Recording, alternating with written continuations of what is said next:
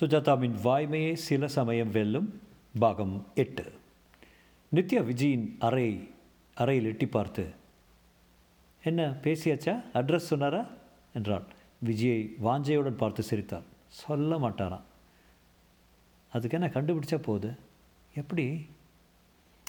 எத்தனையோ வழிகள் இருக்கு. என்ன மிஸ்டர் விஜய்? Care last. ரொம்ப கோவத்தில் இருக்காரு. சார் ஒரு அல்பகோரா பழம் தின்னு தின்னா சரிப்பட்டு வரும். ஐயோ ஒழிங்களேன் இந்த இடத்த விட்டு. இந்த பாருமா இந்த விவகாரத்தை அதிகம் நீங்கள் விளம்பரப்படுத்திங்க. விபரீதமாயிடும். யாரும் விளம்பரப்படுத்த போகிறதில்ல முத்தன்னா வாங்க பா போகலாம். என்று முத்துசாமியை புஜத்தில் பிடித்து இழுத்து சென்றாள் அவர்கள் சென்றதும் கூடத்திலிருந்து அம்மா பேசுவது தெளிவாக கேட்டது. அவன் தான் சொன்னான்னா உனக்கு எங்கடி புத்தி போச்சு? மௌனம். வேண்டாம் வேண்டாம்னு நான் அடிச்சுட்டேன். கேட்டியா? பெண்ணாச்சு. உன்னை யார் கல்யாணம் பண்ணிக்க போகிறான் இதை எப்படி மறைக்கிறது? அவன் ஃபோட்டோவை வச்சுட்டு வை காசை நான் என்ன பண்ணுவேன்? எங்கே இருக்கு காசு இந்த பிராமணர்கிட்ட? நடி ஃபோட்டோ முண்டட்டையா எடுத்தானா? ஐயோ அம்மா என்னை தனியாக விட. தனியாக விட்டு தான் என்னாச்சு? நாராயணா கேட்குறதுக்கே நான் இல்லையே நீ ஏன் இடித்த புலி மாதிரி உட்காந்துருக்கேள் நான் என்னடி செய்வேன்? என் பேச்சை யாராவது கேட்டால் சரி. யார் கேட்குறா? எல்லாம் அள்ளி ராஜ்யமாக இருக்கும். அந்த பொண்ணு வந்து என்ன சொல்லிட்டு போடுறான்னு புரியலை எனக்கு. ஏதாவது பிராது கொடுக்கணுமான்னு வேண்டாங்கிறாங்க நான் பார்த்துக்கிறாங்கிறாங்க சித்ரா சித்ரா கண்ணு அடிக்கடி இல்லையா உனக்கு? என்னப்பா ஆச்சு? சித்ரா அக்காவுக்கு? என்றாள் சூர்யா. நீ போடி உள்ள. இங்கே வா சித்ரா. இப்படி வந்து உட்காரு. என்ன பண்ணான்? அம்மாக்கிட்டேயாவது அம்மா கிட்டேயாவது சொல்லு கண்ணு. போமா ஐயோ. அவளை விட்டுருங்களேன் என்று அங்கிருந்து தெளிவாக இறைந்தான் விஜி. கொஞ்ச நேரம் கூடத்திலிருந்து கூடத்தில் மௌனத்திற்கு பிறகு "இந்த பாருப்பா விஜி நீ இனிமேல் என் காத்த விவரங்களில் தலையிட வேண்டாம். ஏற்கனவே பிக்னிக்கு அனுப்பி பாழா போனது போகிறோம் நாங்கள் ஏதோ குருட்டு ஜென்மங்கள். எங்கள் விதிப்படி நேர வேண்டியதை எப்படியோ பார்த்த சாரதி கிருபையில் சமாளிச்சுக்கிறோம் உன் உபகாரம் வேண்டாம்ப்பா. உபகாரம் பண்ணியே எங்களை ச சந்தி சிரிக்க வச்சிருவ போல இருக்குது அதனால் கூடிய சீக்கிரம் உனக்கு எப்போ ஒழியறதோ அப்போ ரூமை காலி பண்ணிட்டேன்னா அது உபகாரமாக இருக்கும். ஏ எங்கடி போகிற ஏ சித்ரா நிலைப்படியில் தெரிந்தாள். விஜய் சார் எங்கள் அம்மா ஆத்திரத்தில் என்னென்னவோ தத்து பத்துன்னு பேசுகிறா மன்னிச்சுக்குங்கோ உங்கள் பேரில் எதுவும் தப்பில்லை என்றாள். அவள் கண் மை கரைந்து போய் அழைந்து அழுதிருந்தாள். கசங்கியதால் கண்கள் சிவந்திருந்தன. தலைமயிர் புழுதியாக இருந்தது. போக்கணும் கெட்டவளே கேட்காம அந்த ரூமுக்கு போனேன் கை காலெலாம் உடச்சி போட்டுருவேன். ஓ என்று அம்மாவின் கோபக்குரல் கேட்டது.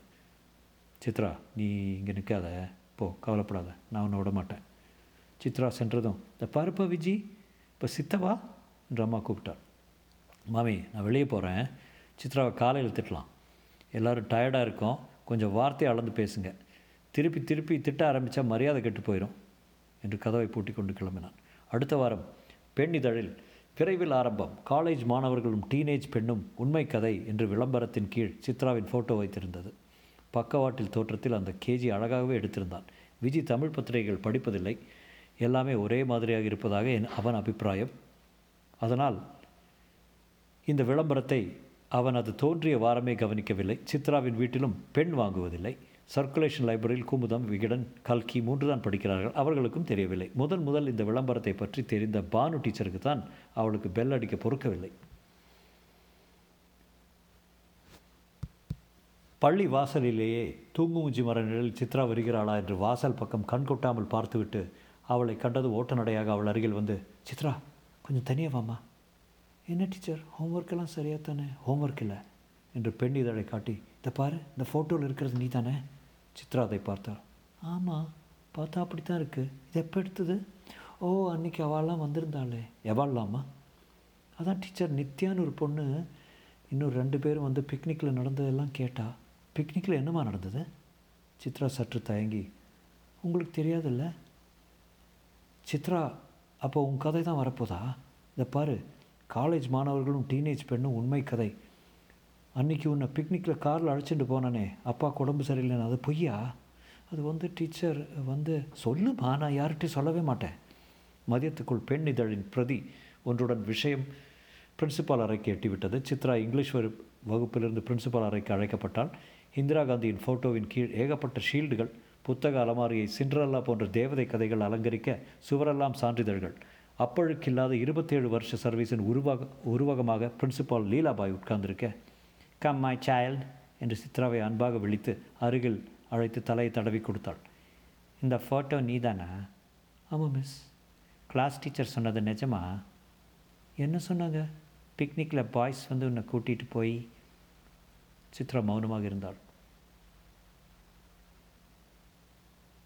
அதெல்லாம் இந்த மேகசீனில் வரப்போகுது சைல்டு வராது மிஸ் அதெல்லாம் கிடையாதுன்னு அவங்களே சொன்னாங்க. பின்ன அது இந்த அட்வர்டைஸ்மெண்ட் வந்திருக்கே.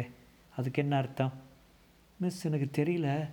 நித்யான்னு அவங்க தான் இந்த அந்த பாய்ஸ் ரெண்டு பேரையும் ரெண்டு பேருக்கும் பனிஷ்மெண்ட் கொடுக்குறேன்னு விவரம் கேட்டுட்டு போனாங்க. ஆனால் பத்திரிகையில் போடுறதா சொல்லலை. இது புதுசு தான். அந்த பாய்ஸ் உன்னை ஃபோட்டோ எடுத்தாங்களா சித்ரா? ஒருத்தன் மட்டும் மிஸ் இதை ஏன் உங்கள் கிளாஸ் டீச்சர்கிட்ட சொல்லலை? சித்ரா மௌனமாக இருந்தாள். சித்ரா நாளைக்கு உங்கள் பேரண்ட்ஸ் யாராவது ப்ரி ப்ரிஃபரபிளி உங்கள் ஃபாதரை அவசியம் ஸ்கூலுக்கு வர சொல்லு. என்ன? கவலைப்படாதேம்மா. நீ போ. சித்ரா தயங்கி என்ன? நான் செஞ்சது ஏதாவது நான் செஞ்சதில் இல்லை அவங்க கவலைப்படாத சைல்டு போயிட்டு வா. நாளைக்கு உங்கள் ஃபாதரை வர சொல்லு. நான் லெட்டர் கொடுக்குறேன். ஸ்கூல் விட்டு போகிறப்ப கலெக்ட் பண்ணிட்டு போவேன்னு என்ன?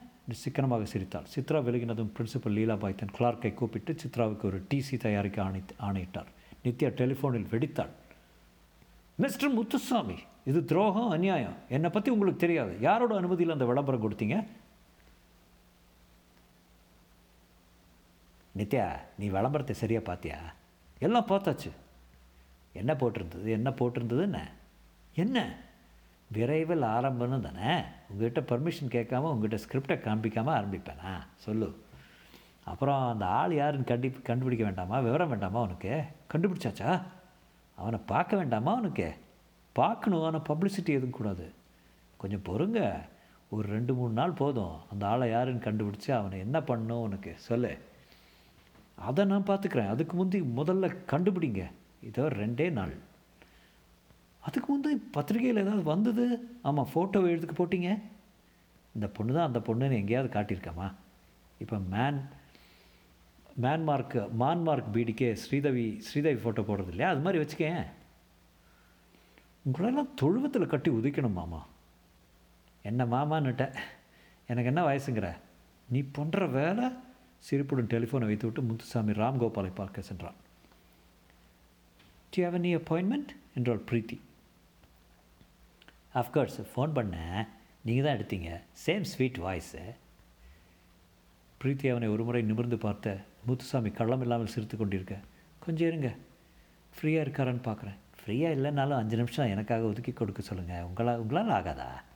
பிரீத்தி அவனை மறுபடி போய் கோபத்துடன் பார்த்து யார் சொன்னது? உங்களை பார்த்தாலே சொல்ல முடியுது. பெண் பத்திரிகையில் ஒரு கவரில் உங்களை போட் போட்டே ஆகணும்.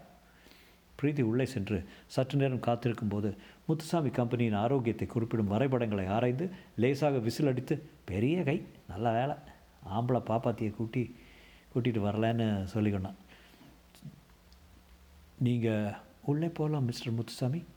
தேங்க்ஸ் சார் உள்ளே நுழைந்த முத்துசாமி ராமகோபால் மேலும் கீழும் பார்த்தது என் பிள்ளையை பற்றி பேச வந்திருக்கிறியா? என்றார். முத்துசுவாமி அந்த அறை நவீனத்திலும் பரிமாணங்களிலும் சற்று நேரம் மயங்கி போய் ராமகோபால் கேட்ட கேள்விக்கு உடன் பதில் சொல்லவில்லை. மறுபடி கேட்டார் ஏன்? என் மகனை பற்றி தானே? ஆமாம் சார் இந்த தடவை என்ன? முத்து அவர் அருகில் வந்து பெண் இதழின் விளம்பரத்தை காட்டினார். பேப்பரில் போட போகிறீங்களா அதெல்லாம் தப்பாச்சேப்பா. என்ன தப்பு? லைபல் சூட் போட்டால் உங்கள் பேப்பர் தாங்கிக்குமா? தாங்கிக்கணும் சார் இந்த பொண்ணு பேர் சித்ராவா? ஆமாம் உங்களுக்கு தெரியுமா? என்னவோ குமார்னு ஒரு பையன் வேற வந்து பார்த்தாச்சு. பேசாமல் என் ஆஃபீஸ் வாசலில் என் மகனை பற்றி புகாருடன் வரும் பெண் பிள்ளைகளுக்கு அவர்கள் பெற்றோரும் உற்றாரும் மாலை மூணு மணிக்கும் நாலு மணி வரை வந்து பார்க்கணும்னு போர்டு போட்டுடலாம். உட்காரு என்ன சாப்பிட்ற? ரகசியமாக ஏதோ பொத்தானை அழுத்தி முத்துசாமியை தீர்க்கமான பார்வையால் அவனுடைய தைரியத்தின் எதிர்ப்பில் அகல நீளங்களை க அளந்தார். என்ன பார்க்குறீங்க? ஒன்றுமில்ல இந்த பெண்ணுங்கிறது நம்ம கப்புரத்தனம் பத்திரிக்கை தானே? இல்லைங்க அது சேட்டுது. அதில் நீ என்ன எடிட்டரா? இல்லைங்க சும்மா நிருபர் மாதிரி. இன்னும் பர்மனண்ட்டாக கூட வைக்காமல் வேஜ் போர்டு வந்துரும்னு கான்ட்ராக்டில் வச்சுருக்காரு. அப்படியா? நான் சிவன்லால்கிட்ட பேசுகிறேன் அடிக்கடி அவனை ஜிம்கானால் பார்க்குறது உண்டு எல்லாம் வந்துடுறது இல்லைங்க. அது என்று முத்துசாமி சற்று சுருதி குறைந்து. எஸ் என் பையன் இல்லை. அதை பாரு என் பையன் இந்த காரியம் செஞ்சுருக்கலாம் செய்யாமல் இருந்திருக்கலாம். அதை பற்றி எனக்கு கவலை இல்லை. ஆனால் அஃபிஷியலாக இதை பற்றி பொண்ணோட குடும்பத்தை அவங்ககிட்ட இருந்து எந்த கம்ப்ளைண்ட்டும் இல்லை. போலீஸ்லேயோ பஞ்சாயத்துலேயோ இல்லை. அப்படி தானே கம்ப்ளைண்ட் கொடுக்க போகிறோம் சரி கொடுங்க. கொடுத்து அதை இன்வெஸ்டிகேட் பண்ணி அது உண்டு இல்லைன்னு ருசுவாக அதுக்கப்புறம் தானே இந்த ஆர்டிக்கிள் எழுத போகிற அதுக்கு முன்னாடி எழுதினா அது பயங்கர லாய்பல் நீ உன் எடிட்டரு சிமன்லால் எல்லோரும் கோர்ட்டுக்கு வரணும். ஜெயிலுக்கு போக வேண்டியிருக்கும். இல்லை அபராதம் கட்ட வேண்டியிருக்கும். நான் லட்சக்கணக்கில் மான நஷ்டத்துக்கு சூட்டை போட்டுருவேன். அதுவும் என் மகனுக்கு கல்யாணம் நிச்சயமாக இருக்கிற சமயத்தில் அவன் குணத்தின் பேரில் களங்கம் விளைவிக்கிற மாதிரியும் ஆர்கே ஹவுஸு என் பார்ட்னருடைய குடும்பத்துக்கும் விரோதமாக மனஸ் மனஸ்லேகவும் ஏற்படுற மாதிரி போலீஸ் கேஸ் முடிஞ்சப்புறம் அதுக்கப்புறம் கட்டுரை தொடர் எழுதுனா? தாராளமாக எழுது ருசுவானதும் எழுதுங்க கவலை இல்லை. அதுக்குள்ளே என் மகன் கல்யாணம் ஆகி குழந்தை கூட பத்துருவான் முத்துசாமி மேசை மேல் இருக்கும் அந்த பால் பாயிண்ட்டை முன்னும் பின்னும் புரட்டுவதை பார்த்த ராமகோபால் நல்லா இருக்குல்ல? எடுத்துக்கோ என்றார் முத்துசாமி அது வந்து சார் இது இது இதில் ஒரு பொன் விடுதலை இயக்கமும் சேர்ந்து போச்சு. அவங்க தான் முக்கியமாக அதை எடுத்துக்கிட்டு முன் நடத்துகிறாங்க குறியாக இருக்கிறாங்க பார்ட்டி யார்? நித்யான்னு ஓ மிலிட்ரிக்காரன் பொண்ணு. பேப்பர்லலாம் பொதுக்கூட்டம் பேசுகிறதா வருது அவளா? ஆமாங்க. அந்த பொண்ணை அழைச்சிட்டு வரலையா? அவளுக்கு உங்கள் மகன் தான் இந்த காரியம் செஞ்சதுன்னு இது வரைக்கும் சொல்லலை. சொல்லலை? விட்டுரு. அது எப்படிங்க? சாத்தியம் இல்லை. கஷ்டம். ரொம்ப இழுக்கடிச்சா அதுவே சொந்த முயற்சியில் கண்டுபிடிச்சிரும். அப்போ ஒன்று செய்ய. அதை கூட்டிகிட்டு வா பேசலாம். முத்து யோசித்து பார்த்தேன். நான் செய்கிறேங்க சமாளிச்சிடுறேங்க. அதாவது என்று அவனிலிருந்து முழுசாக நிதானமாக பார்த்தான். பாக்கி வார்த்தைகளை மௌனத்திலிருந்து கேள்வியில் மிச்சப்பகுதியில் நோக்கி நிற்க ஆமாங்க என்றான். துடியான பையன். போகிறப்ப அக்கௌண்ட் செக்ஷனில் போய் ஆறாமுதுன்னு ஒருத்தரை பார்த்துட்டு போ. அப்புறம் பயோடேட்டா பூராவே ஒரு காகிதத்தில் குறித்து வச்சுட்டு அடுத்த முறை சிம்னன் சிமன்லால் பார்க்குறப்போ ஒரு வார்த்தை சொல்லி வைக்கிறேன். நான் சொன்னால் சேட்டு கேட்பான் ஏதாவது அசிஸ்டன்ட் எடிட்டர் போஸ்ட்டு காலியாக இருக்கா? என்ன பத்திரிக்கை இது? பெண் சார் காலியாக இருக்குது சரி நீ செய்து முடி. அதுக்கப்புறம் பார்க்கலாம் என்ன சொல்கிற அந்த நித்யா கிட்ட? கொஞ்சம் டீப்பாக விசாரித்த கேஸு பயங்கரமாக போகுது. அந்த பையன் சித்ரா எழுதின லவ் லெட்டர்லாம் கட்டுக்கட்டாக காட்டுறான்னா இது ரேப் இல்லை கீப்புன்னு சொல்லிட்டா போச்சு. சபாஷ் அதைத்தான் நானும் சஜஸ்ட் பண்ணலான்ட்டு இருந்தேன். முத்துசாமி அவர் கையை அழுத்தி குலுக்கும்போது இன்று தனக்கு அதிர்ஷ்ட தினம் என்று தான் எண்ணினான். என்ன எழுதியிருக்குப்பா? அப்பா பள்ளியின் பிரின்சிபால் கொடுத்த கடிதத்தை படித்துவிட்டு சித்ராவை நிமிர்ந்து பார்த்து நாளைக்கு என்னை வந்து பார்க்க சொல்லியிருக்கிறாமா? எதுக்கா? தெரியலை. உங்ககிட்ட ஏதாவது சொன்னாலோ அம்மா எதற்குள் சேர்ந்து கொண்டு போச்சு மானம் போச்சு. என்னவோ பேப்பர்லலாம் வரப்போகிறதாமே என்னடி இது? உங்கள் வம்சம் என்ன? முதல் திருமாளிகைன்னு என்னவோ பத்திரிகையெல்லாம் சொல்கிறா ஃபோட்டோ வந்திருக்காமே. கோதாவரி கொண்டு வந்து காட்டினா அவள் எடக்கா பேசுகிறதும் நல்லா இல்லை ஐயோ பெருமாளே இருமா புலம்பாத. கடுதாட்சியில் என்னென்ன எழுதியிருக்கு? ஒன்றுமில்லை பிரின்சிபால் என்னை வந்து பார்க்க சொல்லியிருக்கார். விஜய் உள்ளே வர. சட்டென்று எல்லாரும் மௌனமானார்கள். என்ன மாமி?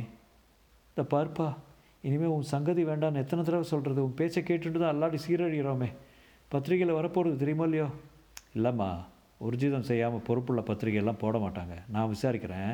நான் திரும்ப திரும்ப சொன்னு கேட்காம அவங்க கூட பேச்சு கொடுத்துட்டு இந்த பாரு இப்படி சொன்னால் எனக்கு என்னம்மா பத்திண்டு வருது தெரியுமா? அப்படியே ஓங்கி யாரையாவது முதுகில் அரையணும் போல் வருது. என்னத்தானே? இன்னத்தோட உரிமை இருக்கா? என்னவோ கெஞ்சி கேட்கலாம். காலி பண்ணிட்டு போயிடுன்னு. மாமி இந்த விவகாரத்தை சரிப்படுத்தாமல் நேர்படுத்தாமல் நான் இந்த வீட்டை விட்டு போகிறதா இல்லை. நான் தானே ஆரம்பித்து கொடுத்தேன். நல்லபடியாக முடிச்சும் கொடுக்குறேன். மாமி நீங்கள் விரக்தியில் பேசுகிறீங்க உள்ளூரே மேலே வெறுப்பு. இல்லை உங்களுக்கு. சித்ராவுக்கு எல்லாம் நல்லபடியாக அமையும். கவலைப்படாதீங்க. சித்ரா நீ கவலைப்படாதம்மா. கவலைப்படாத கவலைப்படாதன்னு நடுக்கூடத்தில் சொல்லிகிட்டு இருக்கே ஒ- ஒழிய ஆக்ஷனில் ஒன்றையும் காணுமே. விஜய்க்கு சுருக்கென்றது. அவனால் என்ன செய்ய முடியும் என்று சரியாக தெரியவில்லை. பெண் அலுவலகத்துக்கு ஃபோன் பண்ணி பார்த்ததில் அவர்கள் கட்டுரை எப்போது தொடங்கும் என்று சரியாக சொல்லவில்லை. அந்த பெண் நித்யாவை பார்த்துவிட்டு வரலாம் என்று கிளம்பினால் அவள் செங்கல்பட்டு கூட்டத்துக்கு போயிருக்கிறாளாம். சித்ரா தன்னை ஏறிட்டு கூட பார்க்காமல் தன் அறைக்கு சென்றது அவனுக்கு வருத்தமாக இருந்தது. சூர்யா உட்பட எல்லோரும் அவனை நடுக்கூடத்தில் தனியாக விட்டுவிட்டு விலகிவிட்டார்கள். சீனு மட்டும் அவனை நோக்கி சென்ற வாரம் ஜம் பிஸ்கெட் ஞாபகத்தில் வாழை ஆட்டி கொண்டிருக்க. சீனோ என்று அதற்றாக குரல் கேட்க அதுவும் இவனை புறக்கணித்து விட்டு உள்ளே ஓடியது.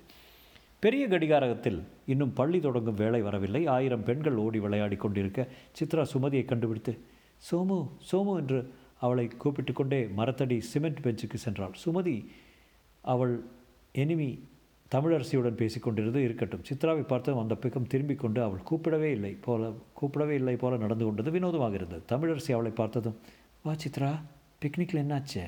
என்றாள். சுமதி அவளை ஒரு முறை பார்த்து சிரிக்க ரெண்டு பேரும் உன்னை அழைச்சிட்டு போனாங்களா சித்ரா?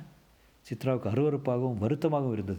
சுமதி நீ என் ஃப்ரெண்டுன்னு நினச்சேன் என்றாள். சுமதி தத் என்று அழகு காட்டி அந்த பக்கம் திரும்பிக் கொண்டாள். சித்ரா வியப்புடன் ரொம்ப வருத்தத்துடன் கிளாஸ் வந்தபோது வகுப்பில் எல்லாரும் பேசிக் கொண்டிருந்தாள் சித்ராவை கண்டதும் சட்டென்று சுவிட்ச் போட்டார் போல் எல்லாரும் பேசுவதை நிறுத்திவிட்டார்கள். அவள் உள்ளே நடப்பதையும் தன்னுடைய இருக்கைக்கு சென்று உட்காருவதையும் அத்தனை பேரும் கண்கொட்டாமல் மௌனமாக பார்த்து கொண்டிருந்தார்கள். அவள் பெஞ்சின் ஓரத்தில் இருந்த பெண் அடுத்த பெஞ்சுக்கு போய் உட்கார சுமதி தமிழரசருக்கு பக்கத்தில் போய் உட்கார்ந்து சித்ராவுக்கு முதுகில் குத்தியது போல இருந்தது. பானு டீச்சர் அட்டெண்டன்ஸ் எடுக்கும்போது சித்ராவின் பெயரை கூப்பிடாதது ஏன் என்று பானு டீச்சருக்கே சொல்ல தெரியவில்லை. இரு சித்ரா நான் போய் விசாரிச்சுட்டு வந்துடுறேன். என்று புறப்பட்டால் நீ வா எங்கூட கூட பிரின்சிபாலை கேட்டுடலாம் என்றாள். நடக்கும்போது அவள் ஸ்கர்ட்டை பிடித்து இழுத்தார்கள். பிரின்சிபல் அறையில் அப்பா காத்திருப்பதை பார்த்தாள் சித்ரா. பானு டீச்சர் உள்ளே போய் கேட்டதில் மிஸ்டர் ரெங்கசாமி நீங்களும் வாங்க உங்கள் பொண்ணுக்கு டிசி கொடுத்துருக்கோம். அப்படின்னா? என்ன தெரியாத மாதிரி கேட்குறீங்க? இந்த பள்ளிக்கூடத்துலேருந்து நீக்கிட்டோம். ஏன்? எதுக்கு? மற்ற பேரண்ட்ஸ் அப்ஜெக்ட் பண்ணுறாங்க எக்கச்சக்க டெலிஃபோன் வந்துடுது இந்த மாதிரி பொண்ணு கிளாஸில் ஏன் ஸ்கூலில் இருந்தாலே அவங்க பொண்ணுங்களுக்கு கெடுதல்னு? இந்த பள்ளி ரொம்ப மரியாதைப்பட்டதுன்னு உங்களுக்கு தெரியும். குண்டூசி திருனா கூட பொண்ணுங்களை துரத்திடுவோம். இந்த மாதிரி பாய்ஸ் கூட போய் நைட் இருந்துட்டு வந்த பொண்ணோட டாலரேட்டே பண்ண முடியாது. நீங்கள் வேறு ஸ்கூலில் அட்மிட் பண்ணியிருக்கீங்க கார்ப்பரேஷன் ஸ்கூலில் கேள்வியே கேட்க மாட்டாங்க. ஸ்டாண்டர்டும் நல்லாவே இருக்குது. தொடரும்.